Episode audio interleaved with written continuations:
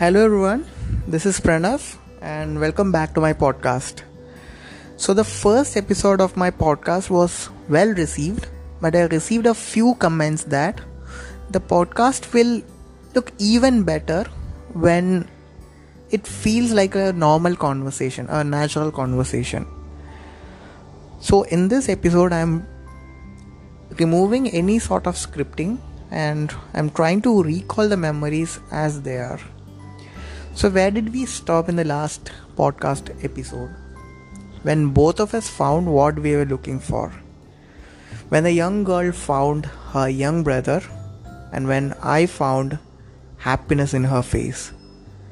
So feeling content, I headed towards the next location. So as I highlighted a number of times, this was a location that I was looking forward to in the entire trip. So I have always loved caves, underground passages and all. I don't know, I feel like an explorer. I feel very adventurous when I go to this location. So there is this mystery, or there will always be a story associated with these underground passages and caves and all. I'll always try to unearth that mystery or stories behind those caves and passages. So recently in Mumbai, before the pandemic started, as a part of a heritage walk, I could visit the India Post Office, which is located very near to the CST station and is one of the oldest India Post Office in India. So there also there is an underground passage.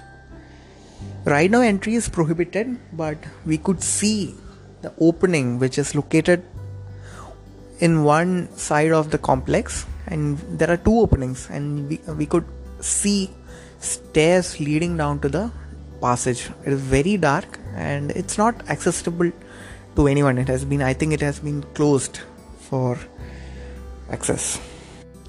So the excitement increases even more when the passage is accessible.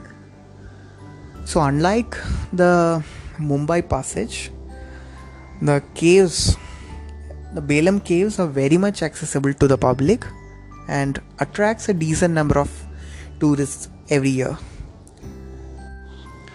So the caves were 1.5 hours away from the last location. So I took a bus to the caves. I got tickets for the caves, and there was a set of stairs leading down to the caves. So I still remember when I was going down the stairs, I was like very confused. I didn't know what to expect. I was expecting something very damp, very dark, but very surprisingly, the caves were well lit. The caves were well lit in yellowish orange light, and the place where we enter the cave, it is very broad and it was a little crowded.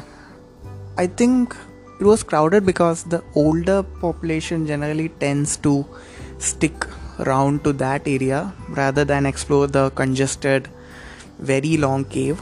So they didn't want to take a risk, I think. So as I moved forward in the caves, the number of senior citizens greatly reduced in number. The cave was filled with teenagers. So the cave is like a maze or a treasure hunt.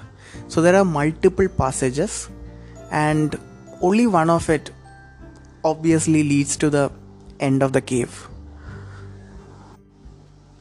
So the cave in some places are very congested that you have to squeeze yourself into the next area, or there are very narrow stairs, spiral stairs. I think the spiral stairs have been constructed by the tourism department to provide access to the passage, I think. But it was a very fun, thrilling, exciting journey to explore the whole of the passage. Even though others notified me about dead ends, I still visited those passages. So I think I spent around 1.5 hours inside the cave, and there were also fans installed at locations. It's very hot inside the cave, so there are fans installed at certain locations, so people used to gather around those fans to cool themselves. There were also vents installed for getting fresh air into the caves. I should give it a special mention that both the sites that I mentioned till now, that is both Belum Caves and the first location, both were perfectly maintained and there was no sign of littering at all. So the caves and the maze reminded me of a very old game. It's a 90s game. Only 90s kids will remember the game. Guess which game? It's Wolf 3D. So when you level up, there are many doors, many passages. You need to literally create a map of the level on our mind to be able to solve and reach the elevator. It was so much fun. It's one of the best first person shooter that I've ever played. I really love that game. So the caves and the maze actually reminded me of the game. So I used to remember when I was a child, I couldn't go past like third level or something. It was very difficult. There were a lot of passages that I used to go in rounds. I used to go over the same place over and over again. Maybe I'm exaggerating, but still the cave was fun and it was a very thrilling experience.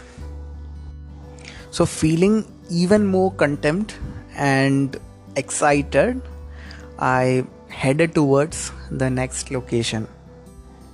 So catch you soon with a new episode. Till then, stay safe and bye.